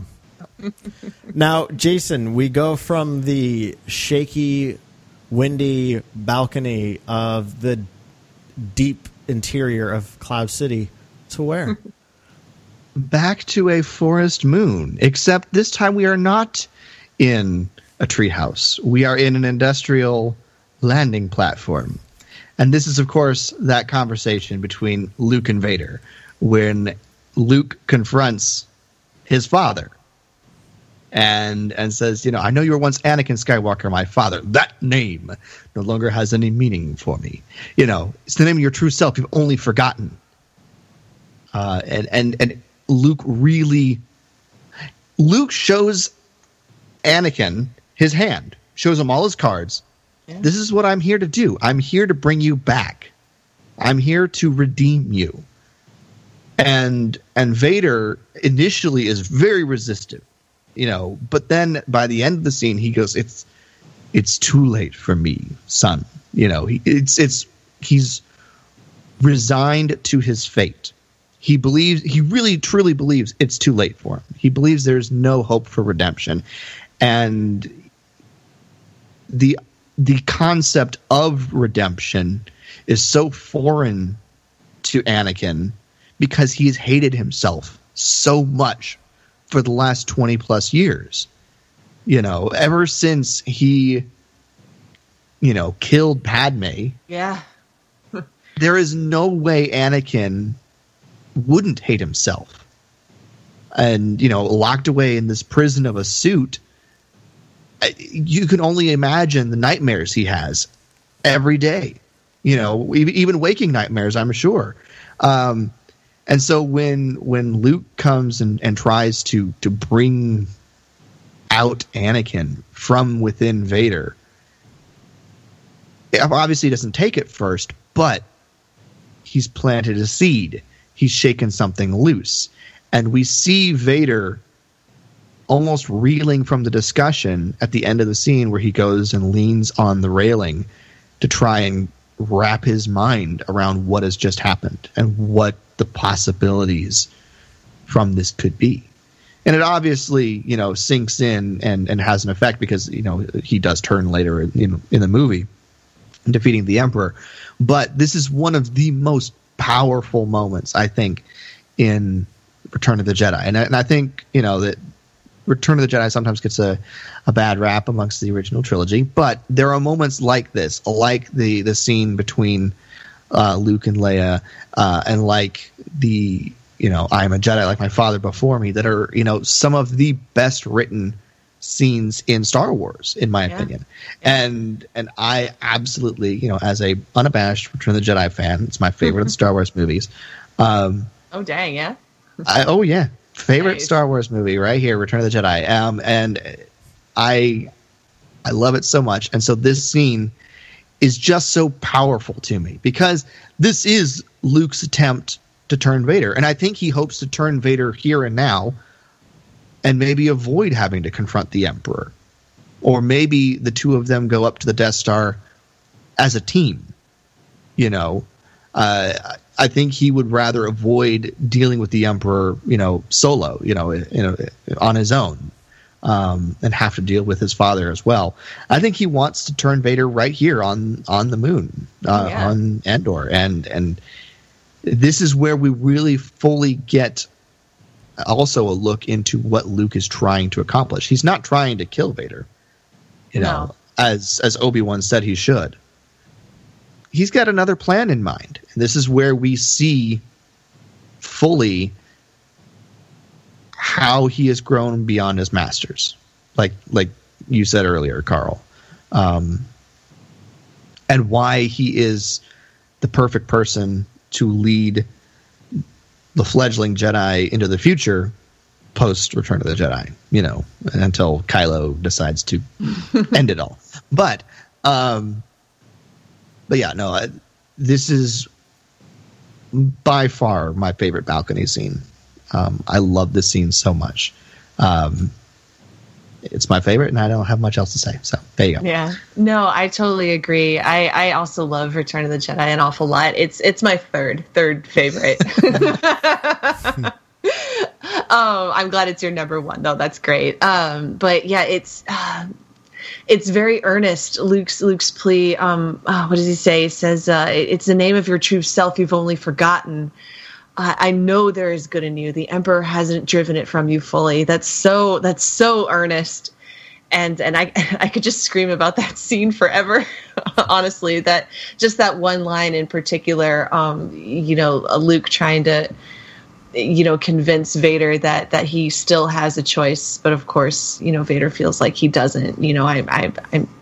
I was evil once, I'm evil now, and that means I'll be evil forever. You know, there, there's no coming back from any of this. But Luke's like, no, that again, that power is inside of you. You can make a choice, and uh, and it's so earnest and and lovely. It it it again, I, I can only think of way to describe it is to say that it aches inside of me because it touches something very true, Yeah. very real, and that's what Star Wars should do. Really, it should it should touch things that are true inside of us. And the final line that Luke mm-hmm. tells Vader, you know, when Vader says, "It's too late for me, son," and then Luke says, I guess my father is truly dead." I don't think I don't think Luke fully believes that, but it's the mindset he's going to have to go with in order to complete the mission now, and he's le- leaving that ball in Vader's court now. Yeah. like, well, for me, it's if if if this if what you're saying is true, this is how I have to treat this situation. yeah. Well, I'm going to let you deal with that. now. I, I think about it. I think about Padme. Honestly, you know, the man that created Luke and Leia, you know, with love with Padme, you know that that man isn't Darth Vader, and that man isn't, you know, the all these evil things that he's done. You know, and and if he can't come back from that, then then Luke's father, the person that made him with Padme, is truly dead. You know that that's how I interpret that line. Honestly, Yeah. oh. What you got, Carl? I mean, I don't really care for this scene, so um, ah no, I'm just kidding. He, Carl is I lying. love this that's scene. right into my heart, Carl. How Um, dare you? Nine one one. Katie. No, you- Katie just died. I I I took it seriously for like a half second. I was like, what? I mean, yeah, no, this is. You guys have both said anything really that I would want to say. Um, you know, and, and we've had the, you know, we've been able to talk about this scene a lot in, in the past. Um, Yeah. But it's so good because, and it's really, it's the inverse, right, of what you were just talking about in your scene, Katie. Now you have kind of the exact same motif. They're in Empire, it's Vader trying to turn Luke, and now in Yeah. Jedi, it's Luke trying to turn Vader.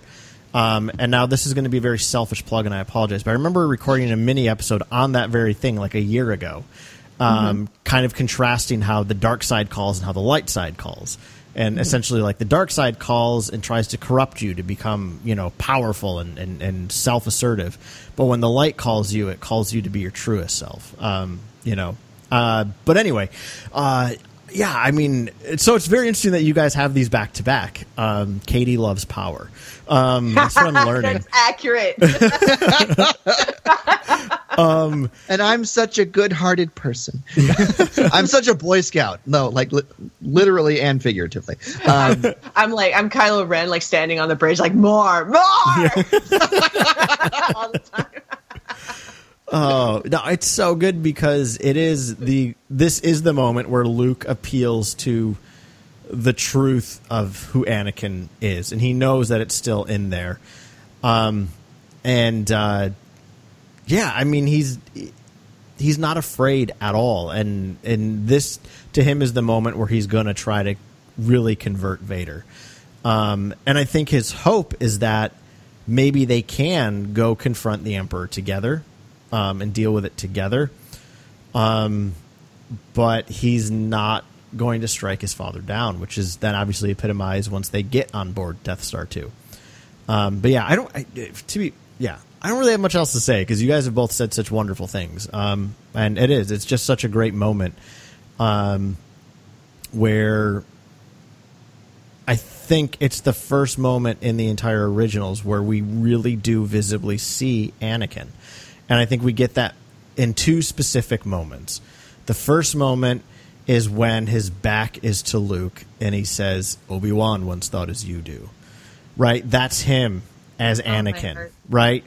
Like, that's not him remembering Obi Wan with resentment, but just simply with, like, kind of like a forlorn loss. Right? and then turning and kind of very tragically saying, "You don't know the power of the dark side. I must obey my master." Right? Like again, this dude's a slave. He's you know he's been reduced to the very thing he never wanted to be. Um, and then obviously once Luke is carted off, you know the famous scene where he leans on the the balcony, and then there's that sigh. Like you, they actually make Vader sigh. Um, that's Anakin. That's not Vader. Um, and it's the just original it's- helmet acting. Yeah. Um, Yeah, yeah. Yeah. So, so yeah, ugh, so good. awesome. All right, Carl. So we've we're leaving uh, the tree the tree forest of Endor where we ended up. Back on Coruscant. I think you know. I mean, In my heart, what does your heart tell you? Oh, whoops! Did I just play a clip? Damn right.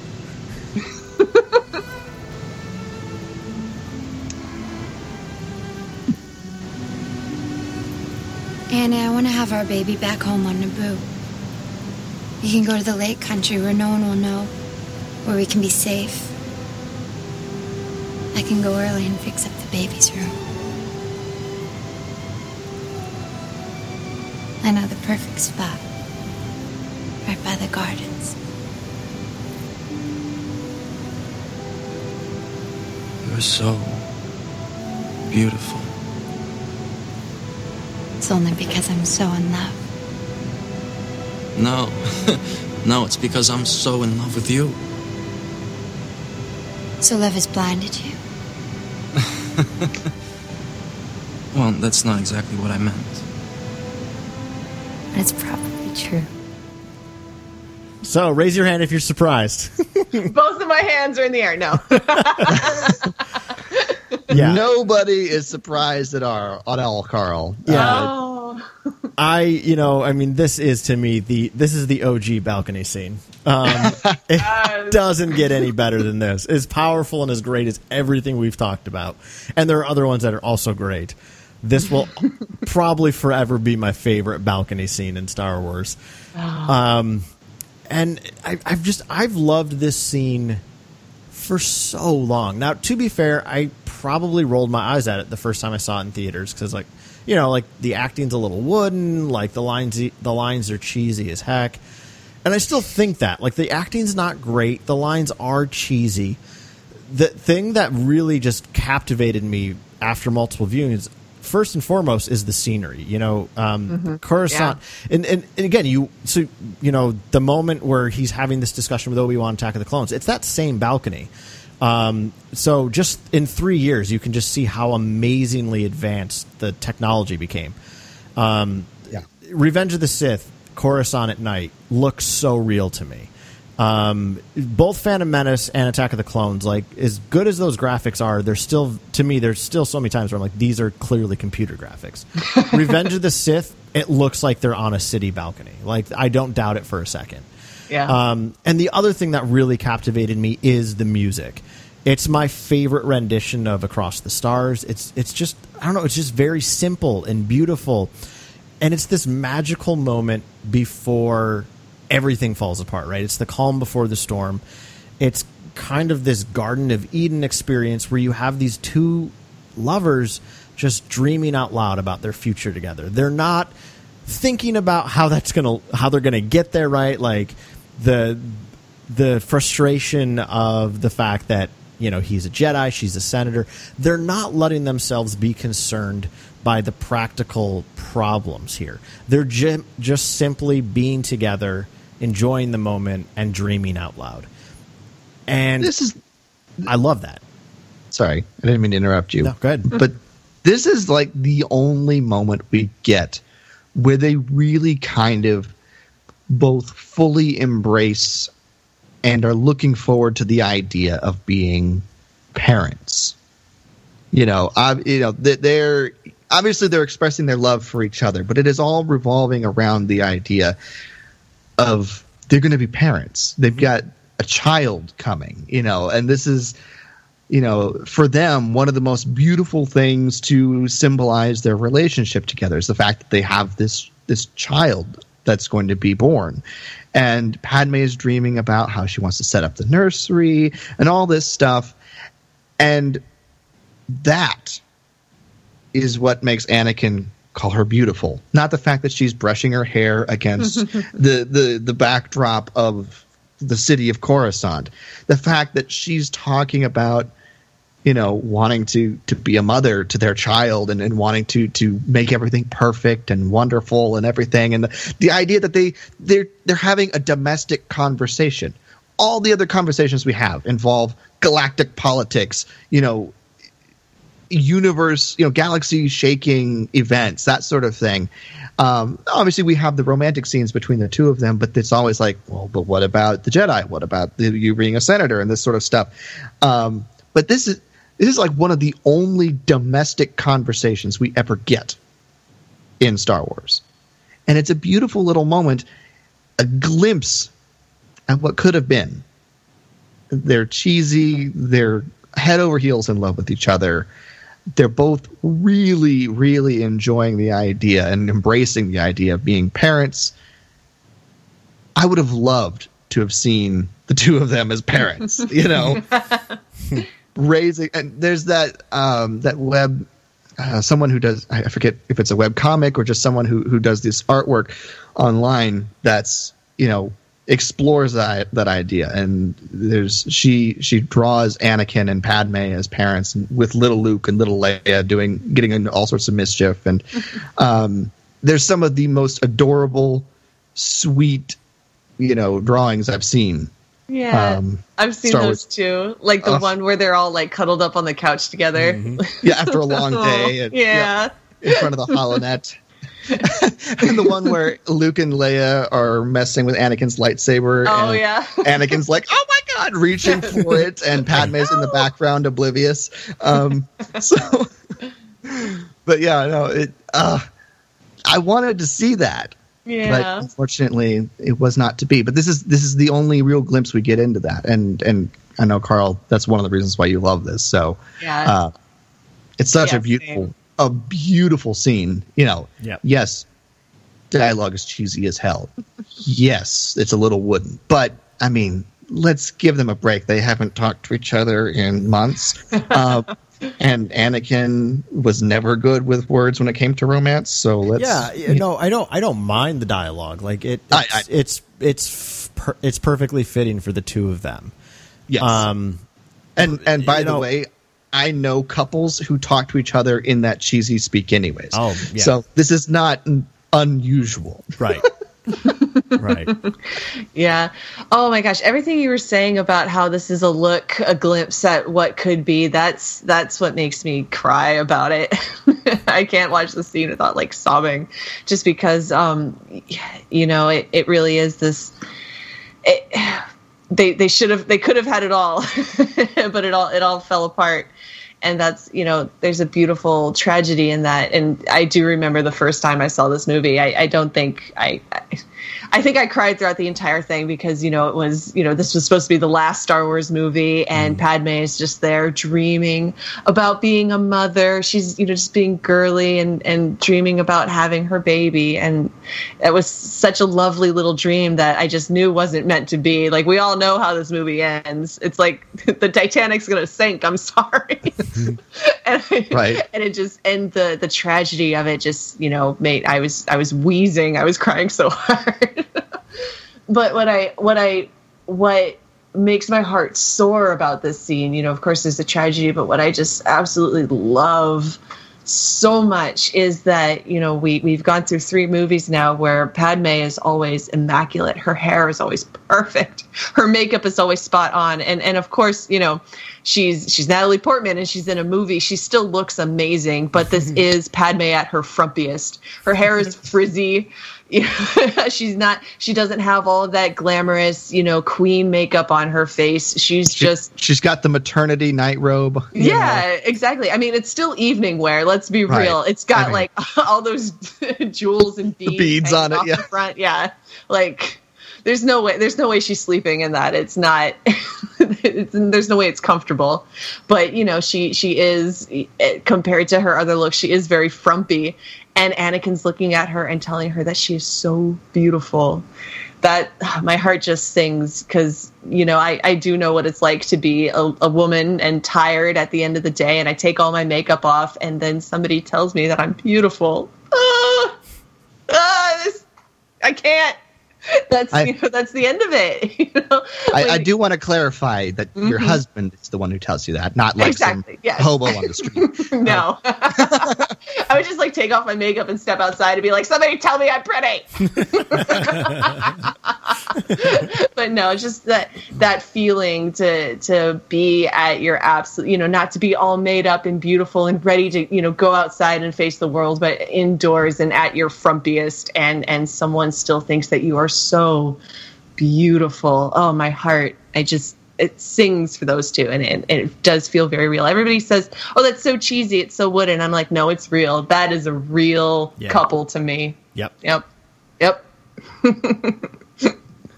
Yeah. Hey, bring us home, Carl. yeah Well, you know, and it doesn't get any better than that. So, so you know, there you there you are, folks. Uh, those are some of our favorite uh, balcony scenes, which I'm sure none of you obsessively think about the way we do. Um, but as they're always, going to now yeah, They're I know. now. but as always, like definitely encourage you to share some of your your favorite balcony scenes, especially if they weren't mentioned on the episode, because there there are still several more. Um, you know, so definitely let us know some of your favorite balcony scenes. Yeah, absolutely. And, and I just want to point out that I love the fact that Carl's and my lists are so very different, like they usually are. Uh, mine deal with the the plot of the overall saga and how everything moves on, moves along, and gets started or finished or whatever.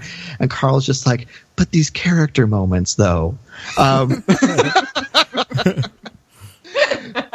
and and that is one of the the big differences in the way that Carl and I love Star Wars, and so I just I love that that's been highlighted here. And Katie, you're somewhere in the middle, so you know. Darth Maul. I'm on brand. But Darth Maul and girl power hashtag. there you go. oh man. So yeah, that's gonna wrap up our discussion here. Um, what do, you got anything else, Carl? I want to make sure we well, don't just yeah, just remember um, we will post this on social media, so be sure to let us know your favorite musical moment from Force Awakens. That's it. And uh, Carl, if people want to weigh in on the topic or weigh in on our poll, where can they do that? Well, they can do it over on Twitter. Uh, you can follow us at Wampa's Lair. Um, you can find us on Facebook um, Wamp- at Wampa's Lair Podcast. You can always send us emails at wampaslairpodcast at gmail.com. And of course, if you want to support the page on our Patreon and get many weekly episodes, head over to patreon.com slash Wampa's Lair Podcast. And Oh, Katie, and oh, real quick, also be sure to leave us a, a review in the iTunes store if you haven't done so. Um, we haven't had one in a little bit, so just a reminder that really helps the show um, be more visible to other folks. So if you haven't had a chance to write us a review in iTunes, we'd really appreciate it. we would. And Katie, uh, if people want to get in talk with, uh, touch with you and, and talk in all caps on Twitter with you, where can I do that? yes, please come hit me up on Twitter at Poe Hot Dameron. yes. All right. Anything else from my two illustrious co-hosts? I think that'll wrap it up. Right. Well, thank you everyone for listening to this episode of the Wampa's Lair podcast. This is episode number 294, Balcony O Balcony. For Carl and Katie, I'm Jason, and we'll see you next time here in the Wampa's Lair.